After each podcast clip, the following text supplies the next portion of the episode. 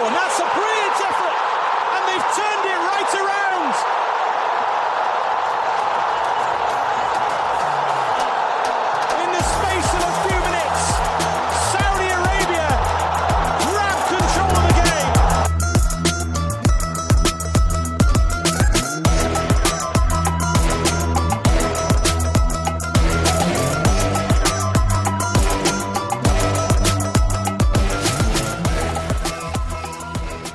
Episode three of Dawri, the Saudi football podcast by Arab News. After another eventful week in the SPL, and a massive thanks to you, our listeners, as well, as we basically went well over 1 million views on social media for our brand new podcast. Absolutely fantastic. And as always, we appreciate the support. With me, as always, is Arab News sports editor Ali Khaled. And joining us today to discuss a remarkable summer transfer window will be our old friend and renowned sports journal and broadcaster, Ben Jacobs. First up, it is AK. There's no let up in the action and the transfer movement, Ali. Hi, Peter. Good to be back again uh, for our third episode. Um, yeah, it's been another busy week for the Saudi clubs. Uh, I mean, big result on Tuesday. Uh, Al Nassr uh, beat Shabab Al Ahli of uh, Dubai 4 2 to secure their spot in the, the AFC Champions League group stages, uh, but they were very close to being eliminated. I mean, they were 2 1 down with two, with two minutes to go. Yes.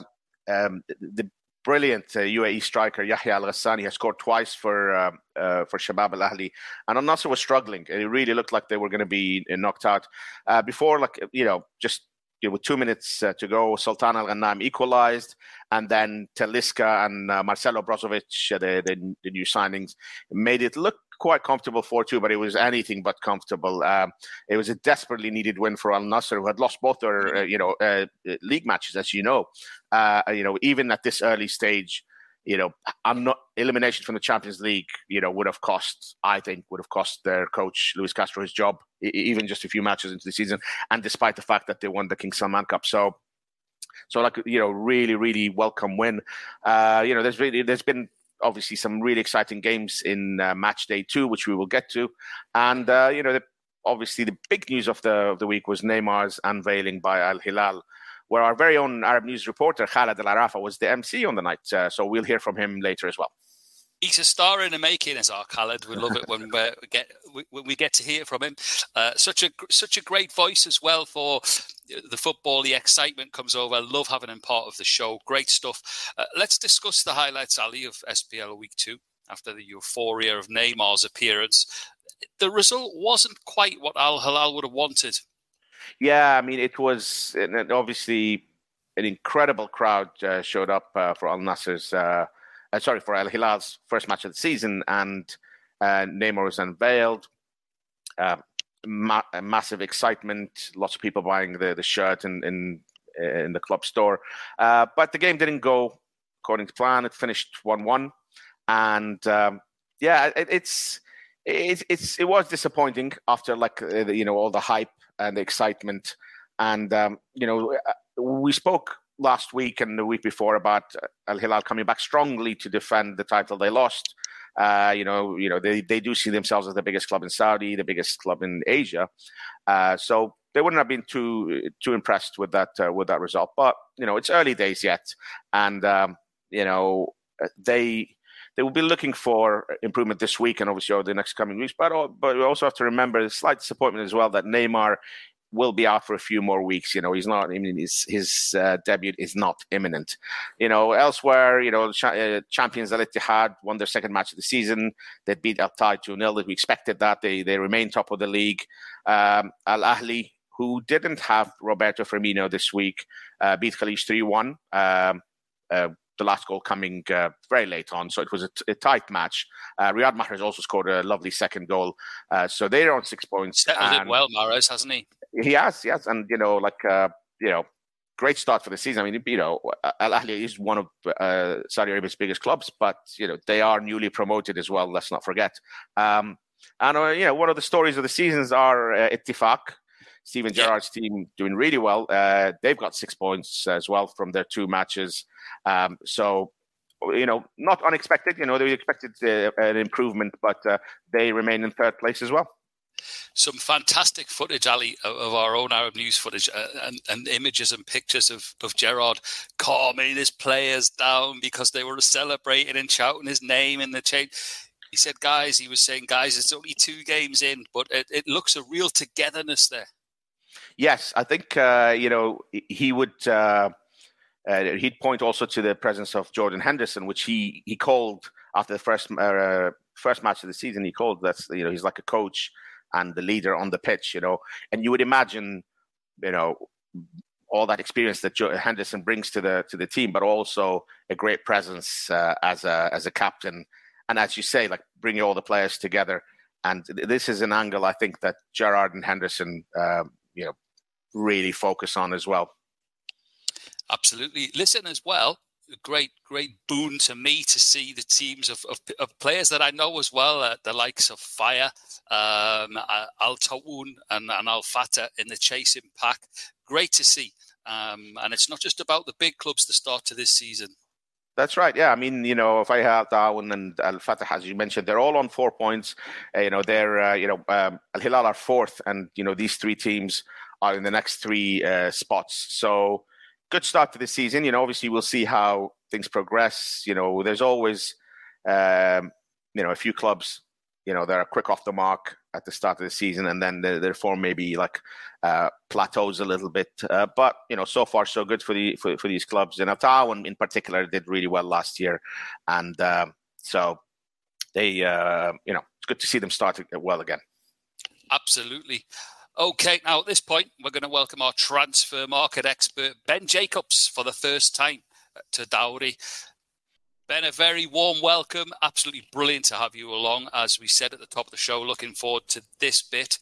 Ben, um, we just wanted to check uh, what did you make of this uh, you know transfer window uh, this summer, this uh, you know incredible summer that we've had. You know, just generally, obviously massive uh, uh, you know revolution in Saudi football taking place, and obviously uh, you know you keep an eye on all the transfers in Europe uh, and across the globe.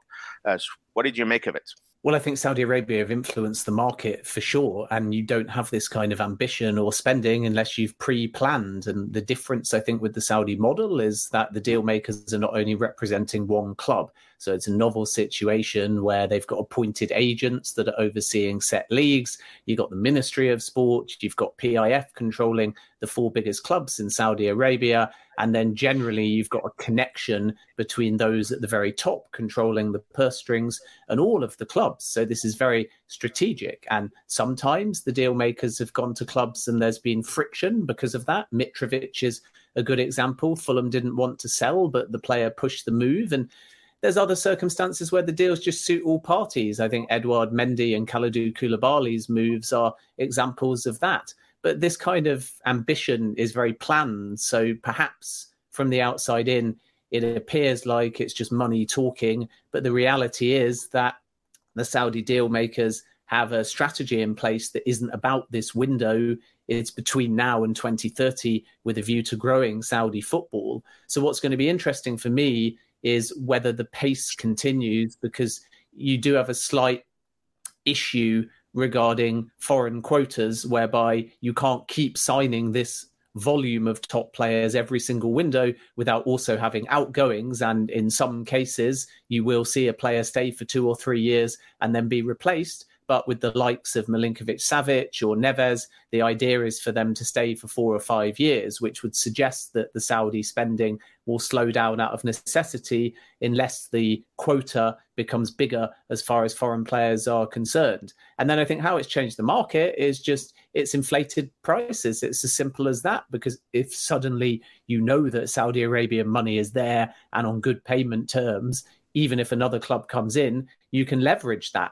And we might still see that with Kylian Mbappe and Real Madrid, and suddenly a 300 million euros offer that was failed by Al Hilal being used as a kind of yardstick to say to any Mbappe suitors, if you want him and he doesn't extend, then you have to pay a little bit more. So that's the kind of Saudi side. And why not have that ambition? Why not spend that level of money? Why not try and become a world's top 10 league and then see where you go from there. And that is essentially the strategy. Outside of Saudi Arabia, I think Chelsea have influenced the market as well. The Declan Rice deal certainly impacted the valuation on Moises Caicedo, but Chelsea's January spending put a message out there that effectively said we're prepared to spend bullishly and get who we want now rather than wait or rather than walk away. And that in turn has impacted the price that they had to pay for Caicedo, but also Romeo Lavia. And I think even Liverpool have fallen victim to that because putting out there, even though they failed, that they were prepared to pay 111 million for Moises Caicedo meant that suddenly quibbling over a few million for Lavia wasn't going to fly. And as a consequence, Liverpool have now shown their hand and that they've got financial power, even though they said that they'd walked away from the Jude Bellingham deal because it was too expensive. So we're in an inflated market, we're in an ambitious market, and Saudi Arabia have certainly played their part in that. Ben, ben I've got to yeah. ask you. Sorry, sorry, I yeah. just want to just check in yeah. with Ben on this. Do you think that, in your opinion, that that impact on the world transfer market is immediate. It's it, it's in play now. Yeah, I think it's immediate, but it's whether or not it will remain consistent. We've presumed for quite a while that the market will just go up and up and up to the point of 100 million English pound players. And now we're there. But can it sustain itself? And ultimately, with Saudi Arabia, it's still quite volatile because, first and foremost, they may stop the spending once they get to a level that they want. Second of all, they have to balance the fact that they have these quotas. And third of all, they have to think about grassroots football and local Saudi players. And this was partially the issue or the balance with the Chinese Super League. It wasn't the only factor that led to its undoing, but they spent a load of money. They brought in some star names, but there was a really key requirement to promote Chinese talent to make sure that they had a strong national team. And ultimately, if you develop like the Premier League, the world's top league, it's meritocracy and you open the door to top players from all around the world. And it could potentially impact on your local talent. And we've seen this even in the Premier League, where a lot of English players don't perhaps get the game time that they would have got either before the Premier League started or in the mid to late 90s. With Saudi Arabia, they'll want a strong national team, but this is also about bringing top level sport to Saudi Arabia. It's about putting eyes on that top sport with a global audience. It has the FIFA endorsement. It may tie into the expanded Club World Cup. There's a tourism element as well. So when all of this is added up, how important will it be that players from MENA and specifically Saudi Arabia are in that league? And if it becomes less important, then maybe the very structure and the rules of the league will change and the spending will continue. I don't think it's sustainable as it stands to keep having this kind of window. And I think even Chelsea will have to dial it back and financial fair play is a factor as well. So I think this window won't be a sign that we're going to keep going up and up and up in value, I think it will be a sign that the financial rules and the way that windows work have to adapt and change. So this is the kind of boom. And then, for want of a better word, we'll get a form of bust, but it won't be a, a collapse of the market. It will just be more the plateau. It will be perhaps a rule change within financial fair play to kind of level the playing field. And that may take three to five windows to come into play, but we can't have a situation where clubs continue to spend at this volume because it simply won't be sustainable. And I also don't think they're trying to spend at this volume. Chelsea, for example, are not looking to spend for the sake of showing flex. They're looking to spend now to invest in youth. And when they've got that youth, they're reliant on that youth coming through and succeeding. And if they succeed, then in the next three to five windows, Chelsea will have to spend less and less. And as a consequence, this isn't about Chelsea blowing away their competition. It's about perhaps Chelsea in this window spending big now so they don't have to spend as big in future windows. Interesting. Ali? Ben, yeah, Ben, uh, obviously uh, there are a few major. I mean, they've all been um, uh, big signings or high-profile signings in Saudi. Uh, the you know, obviously some bigger than others. Benzema, and Neymar are the obvious ones. Uh, but for you, which which transfers do you, do you see like really good value in? I mean, you've already mentioned Milinkovic Savic. You know, that's a really good one. mm But you know, like other other players that you think have like a little bit more longevity, like good value for money, or you know, just good value in the long term. Well, N'Golo Kante was a free transfer and still has a little bit of longevity and understands the culture as well out in Saudi Arabia, which is important. So that's one. I think Jordan Henderson could be a good signing. It's not one of the big PIF led clubs, but at Al Ittifaq, they've got a very strong ambition and it makes a statement in many ways to say that you took the then Liverpool captain and brought him over to Saudi Arabia. So that's going to be a really interesting one to watch and see how it develops. Because if British players, English in Henderson's case, enjoy their time in Saudi Arabia, then more may come. And that sort of unlocks the door potentially to a whole new demographic. So Henderson is one of the players that is not just going to be about performing on the field and offering that leadership, but does he enjoy that experience and stay there and see out his contract and does that then mean that he spreads the word to others that the standard is good enough, that the experience is strong enough, and then more British players follow? And I think that's going to be one of the aims as far as Saudi Arabia is concerned. And then we're looking at some of the younger signings. So Neves was a big fee, but could be good value again if he stays for three to five years. And I spoke to Neves during my time in Riyadh, and he said that him and his family have settled in well there. So he's obviously one to keep an eye on because he falls into that mid 20s category. And then I think when you look at some of the other deals that have taken place, we just have to weigh up the value outside of the finances in order to conclude whether the deal is valuable or not. So with Neymar, for example, it's a big fee. PSG have got a great deal there, over 90 million euros. But what can he bring in terms of promoting the league, promoting tourism, promoting wider Saudi Arabia? And this is how the deal makers calculate value. It's not just about the transfer fee. Sometimes the transfer fee is acknowledged as high, but it's an investment, not an expense, because what you get for that transfer fee is things like image rights, marketing, tourism deals, social media posts. So it remains to be seen whether the Ronaldos and the Neymars of this world are actual, genuine value in a financial sense. No, because it's a lot of money over a short space of time. But again, the reason why those fees are so high is because Saudi Arabia see much higher value in other areas. And it's difficult to really put a financial figure on that because if Neymar is bringing in promotion for Saudi Arabia via social media, if Neymar is bringing in social media followers to Al Hilal and the Saudi Pro League, if Neymar is indirectly, as with Ronaldo, helping sell television rights, then all of these things you can put a number on, but it's very difficult to determine how accurate that number will be. Yeah, I mean, uh, you mentioned Jordan Henderson, and purely in football terms, I mean, these are excellent points you're making. Uh, purely in football terms, you know, you said you mentioned Jordan Henderson. It's a statement signing. You know, you you you took him off. You know, he's the captain of Liverpool, and and he came over. I mean, one one uh, signing. Uh, I mean, you could say a, a, lot of them are statement signings, but one that really stood out for me. Uh, be interested in your views on it is Riyad Mahrez because again, a player who's relatively still at the peak of his powers, had just won the Champions League, the treble, plays for Pep Guardiola, plays probably for the best club side in the world, and chooses to come to Saudi Arabia. You know that, that you know what's your view on that one? Yeah, I think you make a great point, and it's another statement signing. And for Mahrez, I think he felt he'd achieved everything that he wanted at Manchester City. Sometimes when you have glorious success, it brings an end to a chapter because there's no unfinished business. And I think that was what Manchester City's season was all about for a number of their senior players. They'd done it, they'd won it. It was the best time to bow out on a high. And then the offer was there for Mahrez with good money in a region that he knows relatively well and for Riyad Mahrez, this is an opportunity now to be a kind of poster boy for the Saudi Pro League.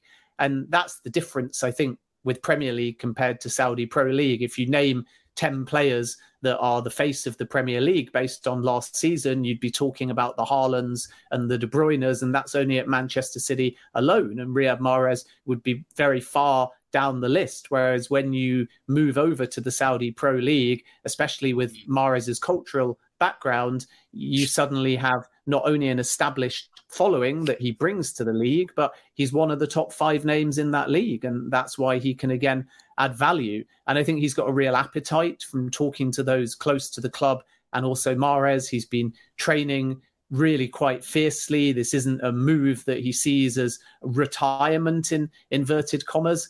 Obviously, money is always going to be a factor. And I think we're naive if we say that these players wouldn't have moved if they weren't earning millions and millions. But that is just football. And it's ultimately any transfer. Yeah. The wage is always going to be a part of it. But I think there's a few players that have preempted the fact that this is only ground level. This is the entry point for the Saudi Pro League. So if you move now, then in a year, two years, three years, if you stick around, not only are you going to be one of the pioneers, but you're going to see the league improve. And from my time out there, I think that's the main point with all of this that if you only look at the big clubs of which Mahrez is part of, they've got established fan bases, there's a football culture there. We saw that in the World Cup in Qatar as well.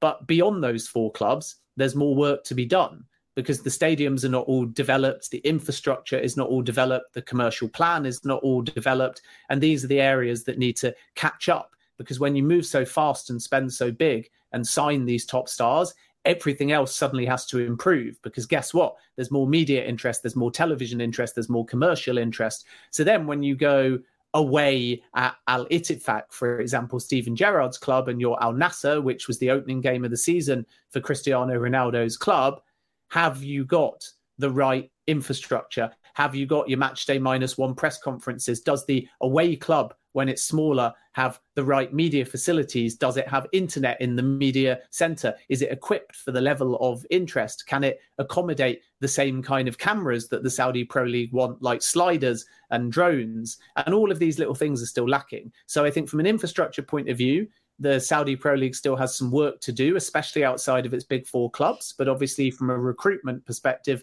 they're already ahead of their original strategy and they've had an excellent summer.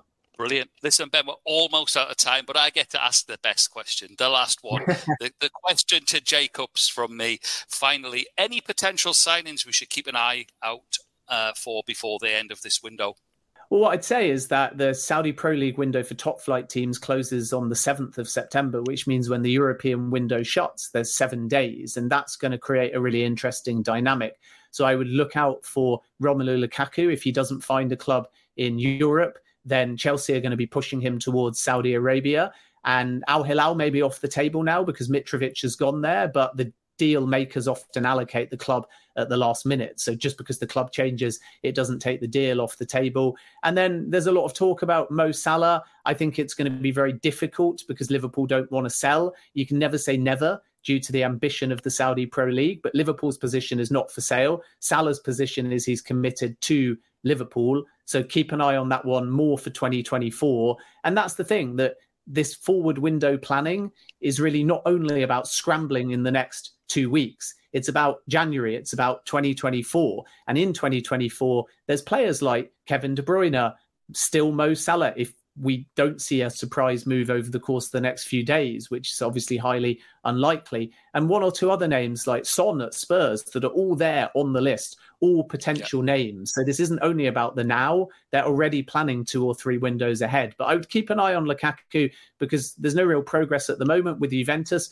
Maybe that will change in the next few days because everybody has to get a move on now. But if the European window shuts, and he's still at Chelsea, then Chelsea are certainly going to be pushing him towards Saudi Arabia. Fantastic, fascinating stuff as always. Great to have you and great to see you, Ben.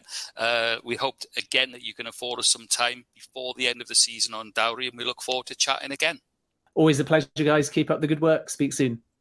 Super stuff from Ben Jacobs. Look forward to having him feature again on Dawri very soon in the near future. At this point, we bring in our correspondent, Khaled Alarafah after he was at the heart of one of world football's biggest events last week. Khaled, tell us about being the MC at Neymar's unveiling. Hi, Ali. Hi, Peter. How are you guys? Uh, last week was uh, really interesting. Uh, starting from the biggest match of the week, uh, it was Al Nassr against the Ta'awun, it was in Al Awal Park, the stadium of Al Nassr. Al Nassr lost second match in a row. Uh, which was surprising for Nassr fans, uh, very amazing for Ta'awun fans. I went directly, because I was covering the match, as you know, Ali, I went directly to Sadio Mane and I asked him in the flash interview what happened to Al Nassr today, and the guy just said directly, we did not deserve to win the match. We didn't play well. And then he said, at the end of his speech, he said, I just advise the players to sleep well and to eat well and to come back with full of energy. That gives us a sign that the team was exhausted. If you go back, Ali, for the, the last month and a half, Al Nassr was in Portugal while they were camping there. They played three matches and then they moved to Japan, to the Japan tour, where they played against PSG and Inter Milan. And then the next day they flew to Al Taif while they participated in the King Salman's Cup for Club, which they won it actually. But then they moved to Riyadh to start the league. So maybe the team was exhausted. Let's wait and see. And uh, even this week as well, uh, they played against Al Ahli Dubai for the qualification uh, matches to participate in the Champions League of Asia. They won, but they were losing against uh, until the 85th minute to one. then the remontada came. They finished the game with 4 2. Uh, well, good thing that the team won, but you know the fans are still uh, concerned about the team. On the other hand, uh, as well, I had the honor to be the MC of uh, uh, the ceremony when the Hilal work- welcomed their players, starting from the Brazilian Malcom, and then the goalkeeper, the Moroccan goalkeeper uh, Yassine Bounou, ending uh, the welcoming ceremony with the Brazilian legend, the captain of Brazil, Neymar. Uh, it was an unforgettable night. 60,000 at King Fahad Stadium. The ceremony was amazing. Even Neymar, when I asked him about his feeling, he said uh, he's really happy and uh, he sent a message to the fans saying, enjoy the year, uh, this year, and uh, he's hoping to write uh, history with the, the blue team. So it was a really interesting week. Let's hope that continues every week and week. Back to you, Ali, and good luck, guys. Our team, as always, present at all the major happenings in Saudi football. Uh, finally, Ali, looking ahead, what's your pick of the matches this this time out? Well, uh, I can't see anything but wins for the top three. Uh, on okay. Thursday, I expect Al Ittihad to maintain their lead at the top of the table uh, when they when they go to Riyadh. Uh, and there should be three points for Al Ahli and Ittifaq as well. Uh, really, I expect the top three to have, you know, if not comfortable wins, expected wins, should we say? Uh, Al Hilal have a chance to get back to winning ways when they visit Al Raed. Again, I expect them improvement from them. Uh, perhaps the you know all the excitement uh, of the Neymar unveiling took away from the match uh, last time round, but they'll be focused on you know, they, they would need their three points. You know, uh, it, it, doesn't take too many uh, matches without a win for it to be noticed at Al Hilal. I so was that, just going to say that you need yeah. to stay in touch, especially yeah, yeah. I mean, especially with the leaders leading. Exactly, and you know, you know, as we said, we expect if we expect the the leaders to get uh, you know maximum points of nine points. Uh, uh, after three matches, then Al Hilal cannot afford to fall behind. Uh, but probably the biggest match of the week in terms of you know consequences and what's uh, what's riding on it uh, is Al Nassr playing at Al Fateh. You know, uh, they as we said earlier, they might have won the King Salman Cup, just progressed to the Champions League group stages. But anything other than a win, and Al Nassr will really be in crisis, Peter. You know, even uh, this mm. early in the season. Um, you know, with the you know with players like Cristiano, Talisco, uh, Taliscas, uh, Sadio Mane in the team, they really should be delivering more in the SPL. You know, two defeats is is already probably too too many. You know, and uh, um, it, like I said, you know, they n- nothing but three points will do this weekend for them. I've got a question for you, Ali, and it's it's a relevant one. Given the, the, you know we're, we're well into it now. The excitement is, is is building, of course, all these new players, this this new league. Now, bearing in mind in football and soccer in this part of the world, anyway, prior to this new dawn, the pressure is immense on coaches. It must be even more so now, given the fact that the, the, the money spent on these top top quality players. Absolutely. I mean, you know, there's, uh, you know, this part of the world uh, in uh, in Saudi Arabia, in the UAE as well, in Qatar and other GCC countries and all that. You know, there's been a bit of a history of you know managers coming and going. Uh, bit of uh, you know club uh, club management sometimes not being very patient with bad results and all that. Uh, so that already existed, and as you say, with what's at stake now, that mm. pressure is ramped up. And look, I mean, uh, not that I would advocate managers losing their jobs anytime or certainly after a few matches, but when you've spent you know this amount of money on these type of players, you know you expect instant results. You don't expect uh, betting in. You know if you've got Ronaldo uh, and Sadio Mane and Talisca leading your uh, your team, and you know uh, Brozovic behind them. You know it's it's uh, you know you you're not going to wait sit around and wait for results to come. You know you want them to come instantly. Absolutely, couldn't have put it better myself. Another big, huge, let's say huge round of matches await us. That's it from us on Dawri. Thank you, as always, for joining us, and we look forward to seeing you again next week, courtesy of us here at Arab News. minutes.